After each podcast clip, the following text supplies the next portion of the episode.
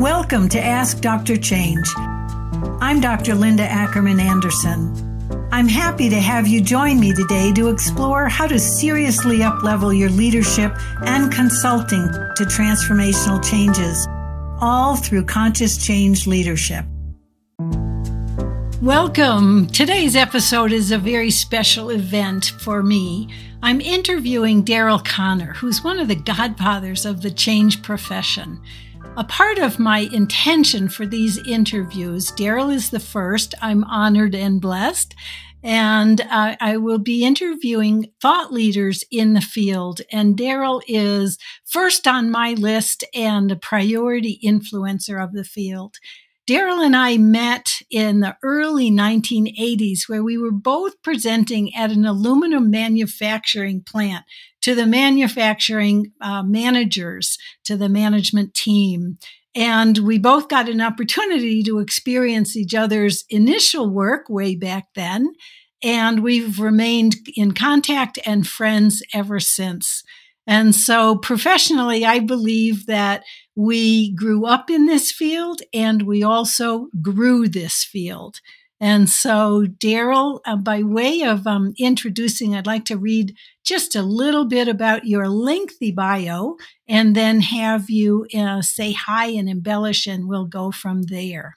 So, a bit about Daryl from Daryl's bio. For over 50 years, Daryl has educated and advised strategic leaders and veteran change practitioners in many of the world's most successful organizations. He is co founder and chairman of three distinct but related platforms that he uses to deliver his work Conner Advisory, Conner Partners, and Conner Academy.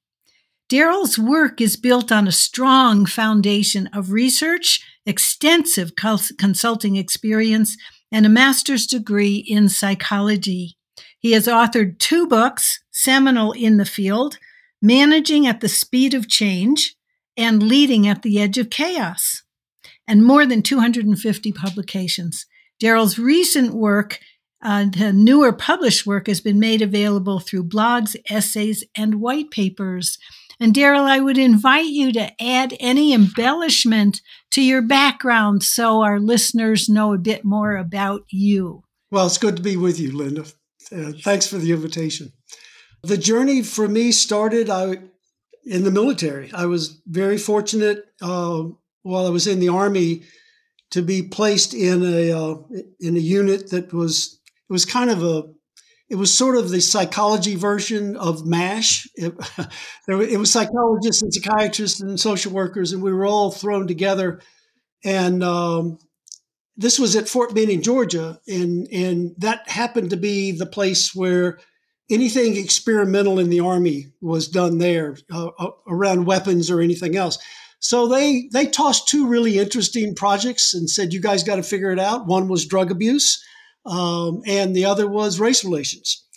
And um, so that was the that was the pool that I got to swim in for three years when I was in. And this is this was at the height of the Vietnam War, and so I just got a, an amazing set of experiences, but also wonderful learning opportunity to work with these psychiatrists and social workers. I didn't know it then. We were we were just trying to create clinical programs for drug abuse and race relations. Uh, I didn't realize then, Linda, that it was actually my introduction to change dynamics because we built what we thought were, were good programs and no one was using them.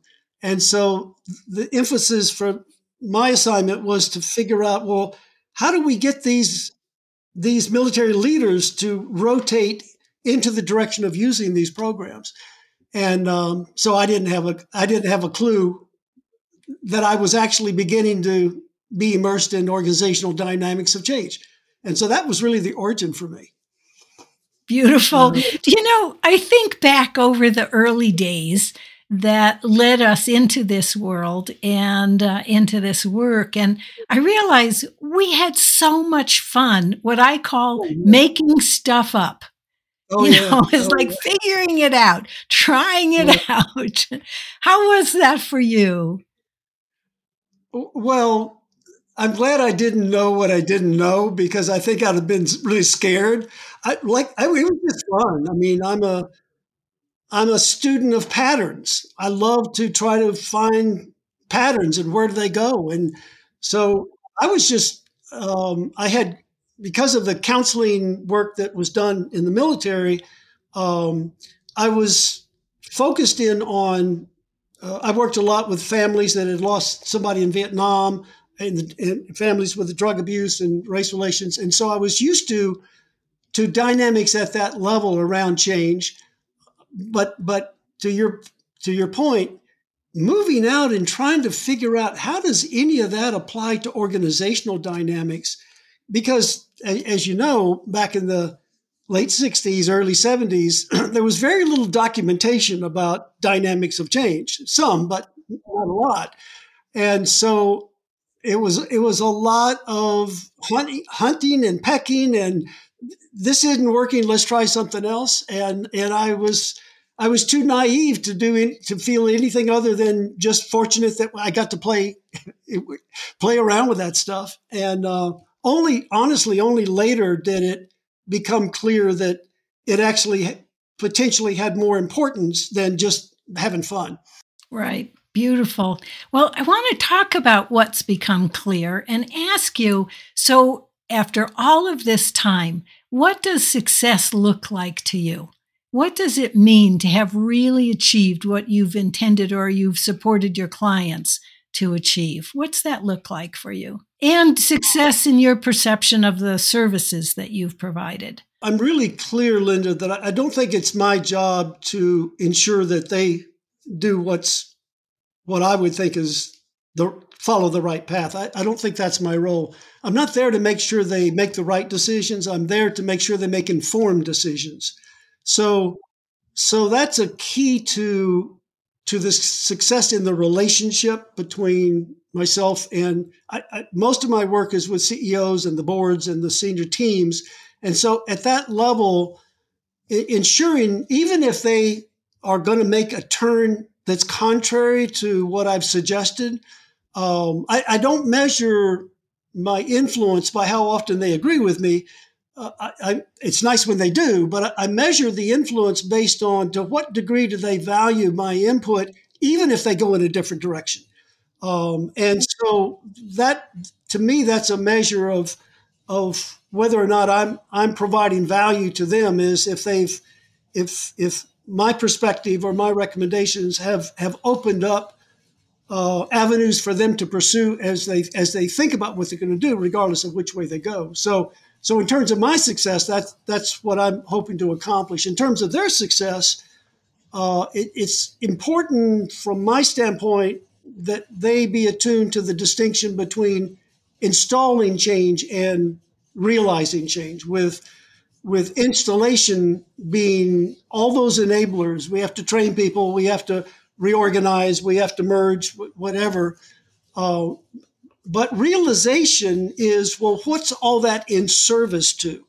And what I have found is that our profession has tended to gravitate its success measures toward installation metrics rather than realization metrics. The combination of their success and mine is if I can help them make informed decisions and that leads them toward realization, then I, I, I think that we've formed a good partnership. Beautiful. You know, I, am um, imagining what I'm about to share with you. I imagine it to be true. I want you to comment on it. The work that you're doing now with large scale global NGOs, it's work of value, it's work of meaning. It makes a difference to the world. And so they're realizing their realization of the changes they want to make and landing the impact they want to have has to be meaningful to you has to be a driver. Is that accurate? Uh, it, it is um, so much so that I I had to create a platform for, myself. Uh, I, I, reached a point where just pro bono, occasional work in this sector, I didn't feel like that was enough of a contribution, and so um, got somebody else to you know, to run uh, Conner Partners, which which is where the corporate work is done, and it allowed me to focus in on on I spend most of my time with with NGOs. What's interesting, Linda, to me, it's interesting is there's nothing any different about the change related challenges in that sector. They whatever whatever you run into in terms of resistance to change and cultural impl- all of that is there. Um, so they're not immune to any of that. But the difference is what's at stake.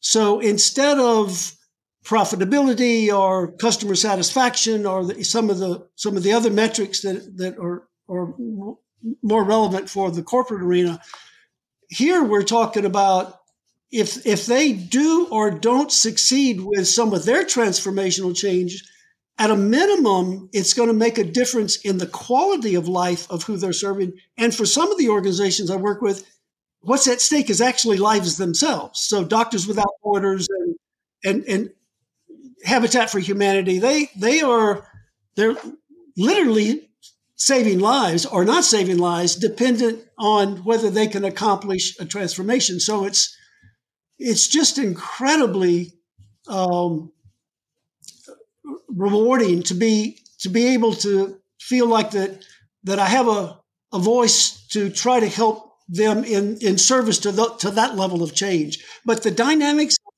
Linda, of what what I've always done is not that's not any different. Yeah. Yeah.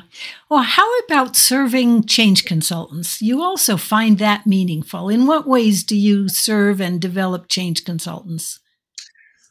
Well, the third platform is Conner Academy, and, and it was established about eight years ago now. Uh, I went to um, Ed Boswell is my business partner. Um, uh, for both the academy and the uh, and the advisory work. Ed was uh, in charge of um, change management for PwC until he hit that magic retirement age, and I was fortunate enough to to to convince him to to come and, and do this work. He's an amazing, amazing human being and an incredible partner.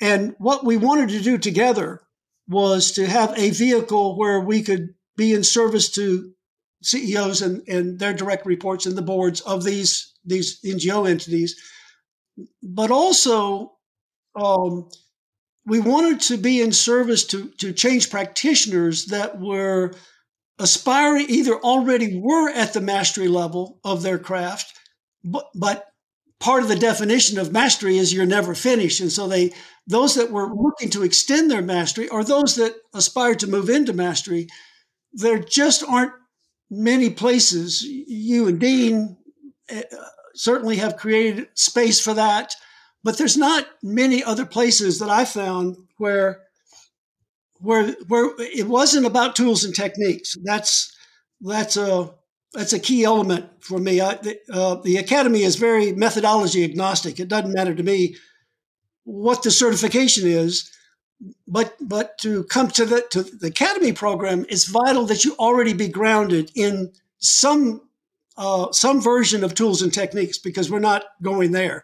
We're talking about taking the tools and techniques and elevating them their value to another level by incorporating who you are. So there's if you think of our methodologies, we all have them. Those are, if that's what we do, then incorporating who we are into that is where mastery level that's where wisdom and insight comes from it's not it's not just the tools and techniques and so that platform was created so that so that ed and i could could be in service to practitioners that wanted to move to that level now personally uh, my hope is that some of those that go through the academy are will be will gain some interest in in the NGO sector. I always try to encourage them to at least consider some part of their portfolio um, to be, whether it's pro bono or paid for work, whatever, in some way, see how you can be in service to to changes that matter. And so that I want to make a distinction between changes that work and changes that matter. And in changes that work are any of the things we might find ourselves supporting changes that matter are changes that matter to you or to me. So it's only it's up to us to decide. Nobody else can tell us a change that matters, but finding a change that that, that you have a personal investment in, uh, hopefully a change that can make a difference in the quality of the human experience in some way. That's what I hope our profession could be better positioned to provide to provide provide some support to. Beautiful. Well, that leads me into a question I want to ask you about is where do you think the profession needs to go next? What additional ways of being, services, what do you think the future of the change profession is? Well, I've probably already tipped my hand in that regard because um, I feel, Linda, like as a profession, there's certainly exceptions to what I'm about to say, but as a profession, we've we've gravitated toward being technicians rather than artists, and uh, and I and I think that there's a continuum here, and and with artistry on one end and and, and technical skills around tools and technique, the whole continuum is valuable. So there's no place that there isn't value, but there's so much almost obsession with certification and finding the next set of tools that my concern is that as a profession we're not providing enough support for for for the other end of the continuum for the mastery end of the continuum. And and by mastery i don't mean i've already got two certifications so i'm going for a third or fourth one. That's i'm i'm not talking about that. I'm talking about about moving into a realm where where I'm the instrument, you're the instrument, and how does that get incorporated into whatever tools and techniques we use? So my my wish is that as a profession, we we would not be so technically focused that we don't see that there's something on this on the other side of certification. I think we should start with certifications. I'm not anti-certification, but but what's on the other side of that? I, I wish as a profession we had more of a voice for that. Beautiful. Well, that answers um, part of my next question. One of, I want to ask you if you were to give three tips or themes or guidance.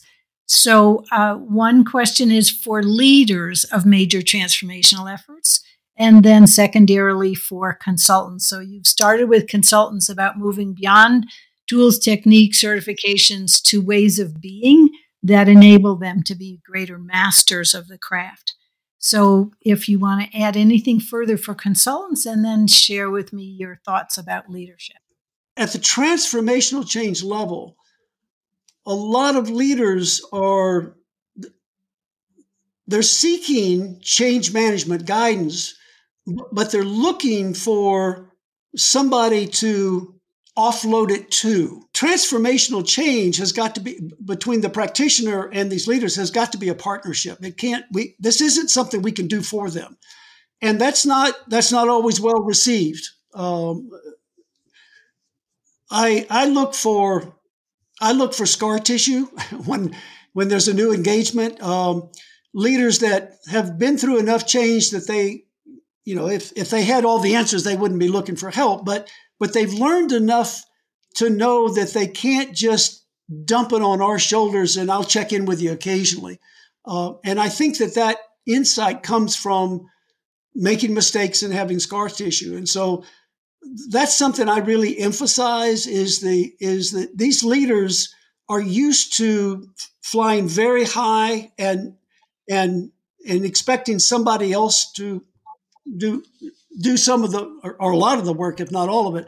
I'm in the middle of an of an engagement right now with an NGO where um, they are they're the ones they can't they're not offloading it to somebody else. They're the ones that are struggling with how do we articulate the ultimate strategic intent of this huge, massive transformation.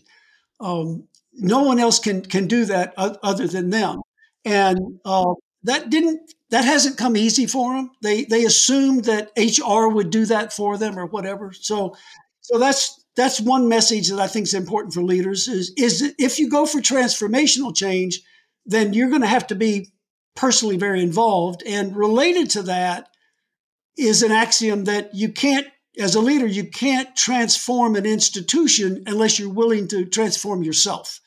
That that this it becomes very personal uh, what what do I have to learn and modify in my leadership to up my game so that we as an organization can lift our game up. Leaders are not always calibrated toward that as an expectation. And if I was going to pick one more for your third one, it's that leaders need at that level need to understand their their job isn't to make transformational change comfortable for people because it's inherently uncomfortable. Their job isn't to to ensure comfort. Their job is to help the organization succeed despite the discomfort that they're going to have to go through. Uh, m- most of them, they don't value struggle. And so they're looking for, well, how do we do this without disrupting things? And of course, we all want to minimize disruption all we can, but but you don't transform without disruption, without struggle. Uh, and again, that that's that's not been a for some leaders that's not been an easy lesson for them to learn. For sure. Absolutely. Beautiful. You know you're i, I want you to go to consultants but you're men, uh, answering another question that i have for you and that is the biggest challenges you have in serving leaders at the, the executive level and so you're talking about some of those if you want to comment on that before we talk about change consultants relative to the sophistication and the complexity, these these NGOs are a lot of people think of NGOs as kind of small mom and pop shops. These are multi-billion dollar institutions and they're all over the, the world and and they're there to save lives. Um, the complexity the, and the sophistication of what is happening from my experience, just continues to escalate. Just every every week, every month, every year, Ed and I are kind of, you know, kind of blown away at the at the complexity, the ch- the level of challenge that they're dealing with, which means, of course, that we have to be we have to up our game to to deal to help them with that. So, my biggest challenge is I, I feel like there's an embarrassing gap I've been okay, I've been at it 50 years, but there's an embarrassing gap, embarrassing for me between what I've learned and what kind of challenges coming in. So so my biggest concern is that I won't learn enough fast enough to keep up with um, with with the request, if you will. For, you know, can you come help us with this? And this oftentimes is something whoa, I've never seen that before. my biggest worry is is can I can I keep moving fast enough in my own learning to be able to genuinely be the resource that that they're asking me to be. Yeah, thereby the title of your book, Leading at the Speed of Change, right? and and the edge of chaos. And so dealing with the with the complexity that is required now. You know, there's nothing more humbling than doing this work in complex organizations, complex transformation, which is so emergent and messy. And so I think the tying the work that you're doing, developing mastery and change consultants, it also embodies being humble in the face of what being asked to help serve. And so I hear that in what in what you're sharing.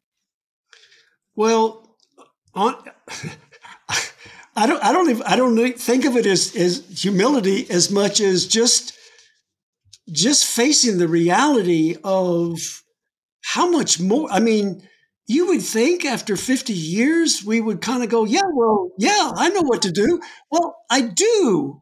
I know what to do at a certain level but but they're they're bringing multiple levels above that. And and so yeah, it's um, it's kind of easy to keep your feet on the ground when every when every day you're kind of wondering, can I stay ahead of this curve enough to really keep providing value? Yeah, absolutely. So, how to stay present in the face of that higher degree of complexity, and so that you could listen internally about what's next to receive guidance about how to try out possibilities to serve them. That's really important being able to have have my own spiritual grounding so that yes. that I, how I relate to it, Linda, is that that I, I'm not a source of any of this stuff. I'm just a conduit. But but my job as a conduit, I actually have work to do as a conduit. I've got to keep the ego plaque free out of the pipe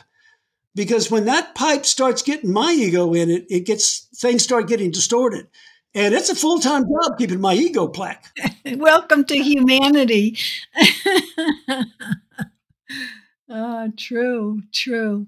So, more for consultants, additional tips for consultants. You talk about both sides of both the, the methodology as well as way of being. What else for change consultants would you advise at my experience is, is that many, arguably most in our profession, have been have been taught that whatever you think is going on, whatever recommendation you want to offer, offer, you've got to frame it into what will be comfortable for them. Um, the language oftentimes used, Linda, that I hear is is you have you have to you have to go to where they are. And and my response to that is, of course, we go to where we where they are, but we can't stay where they are. We have to challenge. We have to to push the envelope, or or all we're all we're doing is is is serving as a commodity to to and by that I mean if I if you're my client and I'm trying to make sure that you're you're not disturbed in any way, and I'll bring you just a little bit of what really needs to happen. Um, I'm putting my I'm putting my own comfort and security ahead of the promise I made to you. Assuming I made you a promise, big change. Yes, I will bring you some guidance about how you can manage that. If I actually water that down so that I can ensure that you're not going to be upset with me or just then I don't think I'm living up to our professional responsibility. And so I would encourage us as professionals to take ourselves seriously. Um, you don't find a heart surgeon, Linda, at the first aid station. That's just not the best use of their skills. If change management actually isn't smoke and mirrors, if it really does have value, and if a practitioner is really good at practicing this craft, I think then it's not just an opportunity. I think there's a, a responsibility to to show up fully, to bring to bring it all forward, so that I don't know if the client is going to accept what I'm suggesting. What, what I do know is that if they decide to do something different than what I'm suggesting, so I've suggested X, They've decided they'll do 50% of X. No problem with that. I just want them to understand the vulnerability of the other 50%. That's all. That because that means they're making an informed decision to do 50% of X. As practitioners, if we only bring 50%, they actually think that that's what they should be doing. So, uh, Daryl, about again challenges and advice, guidance for change consultants to step up and be fully present, to be courageous, uh, in what they are advising about? Courage isn't manifested by, I'll run into the burning building as soon as it's safe to save the children. No, by, by its nature, it is risky to step forward with what the practitioner actually is seeing and what they think needs to go on. So, so this isn't about how do I do that and protect myself.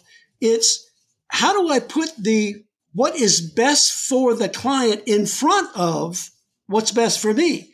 Um, and and that's just that's what other that we I think we that's why I was saying let's let's draw from how physicians hopefully how how they operate. They they first of all they they don't go to the first aid station. They if they're a heart surgeon they go to where they can have the greatest value.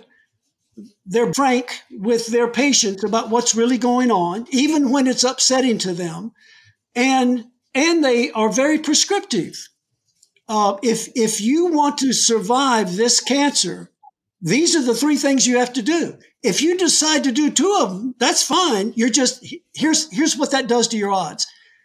That is a professional that is taking him or herself seriously and saying it's up to you patient or client to decide what to do with that. I'm not going to I'm not going to water down my guidance to you because I think you'll only do two when in fact there's three. Yes, it, it's risky, but let me let me use this, Linda, as a as a as a doorway to a, a research project that I, I did a number of years ago. So I went to um, I went to uh, leaders who were spending money on change management. They either were buying outside consultants or they were hiring inside uh, practitioners. So they were spending money, and I said, "What value are you getting from the money you're spending?" I was unprepared. 25% of the leaders I talked to said they got no value at all from change management. They didn't want no more, they weren't going to spend any more money. I was I was blown away at 25% to me is way high. 65% said, Oh yeah, that change management stuff. I like it. I'm glad they're here. Um, I get plenty, I get good value, no problem. I don't think of them as strategic resources, but I'm glad they're here for that tactical communication stuff. Only 10% of the time did I hear leaders say, Oh, uh-uh. I would never go into a major critical change without some kind of partnership with somebody really good at change management. So, what that's telling me is that most of the most of the requests that come to our profession, I, l- let me use the numbers I just gave. let's say 65% of the requests that come in are asking for just basic fundamental change management. You know, it's not going to require a lot of courage or just some basics. But 10% of the time, leaders are dealing with much more complexity than that. They're seeking wisdom, they're seeking insight, not just tools and techniques. And and so I hope that as a profession we can move up and down that continuum and as individual practitioners we can decide well how do what kind of portfolio do I want? Do I want to do all my work in the solid performer stage or do I want to move into that 10% high impact stage? I'm not, I, Linda, I'm not suggesting there's anything pejorative here. It's not good or bad. It's important that we know what kind of portfolio do we aspire to? What kind of we got? Do we, do we need to be more prepared for that higher impact work?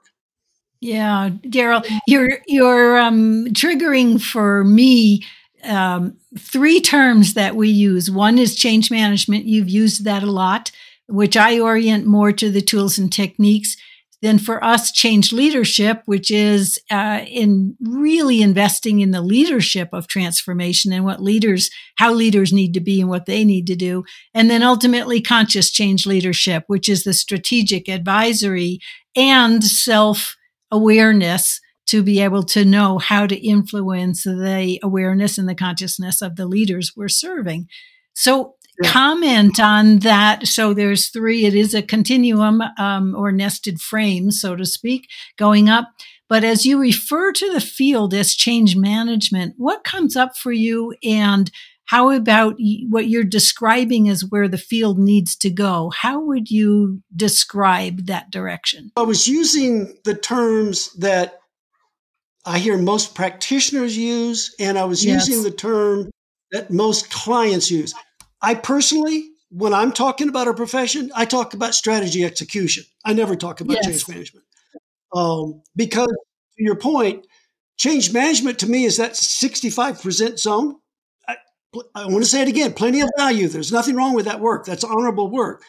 But strategy execution, which is consistent with that continuum that you and Dean have, to me, that's that's that's at, at a different realm, and um, and so on the on your third tier, which is which is the consciousness raising, uh, you and Dean, as I understand it, you come at it much more explicitly than I do. Um, I've I've never had a client call me and say, um, would, would, you come in and help us raise our consciousness? It just never happened to me. So, what I'm aware of is when they do say we've got a transformation, here's my criteria. It's their endeavor is transformational. They're going to hold themselves against realization metrics of outcomes, not installation, and they consider success with this program as an absolute organizational and personal imperative. If those three things are, are true, then they're they're in they're in the space that I want to serve. And in that space, I, I say something very early, usually the first time we've met, that they kind of nod their head about, but becomes real over time. And that is something I mentioned just earlier. You're not going to transform this institution, CEO, unless you're willing to examine your own personal transformation.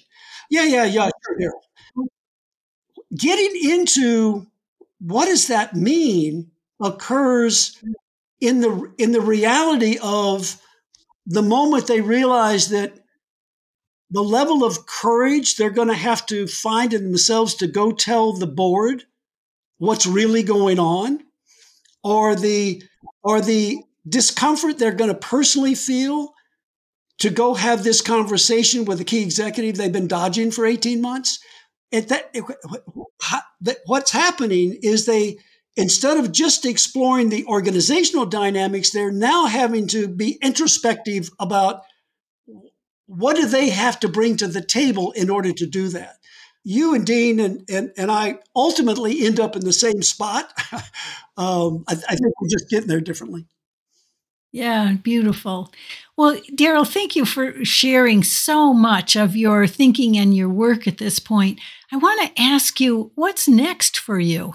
You know, we, we had a, prior conversation and we both asked each other, us being well in our 70s, are you going to retire? Are you going to retire? and you said, no, I'm at it full time, as are we. So, what do you see as next for you?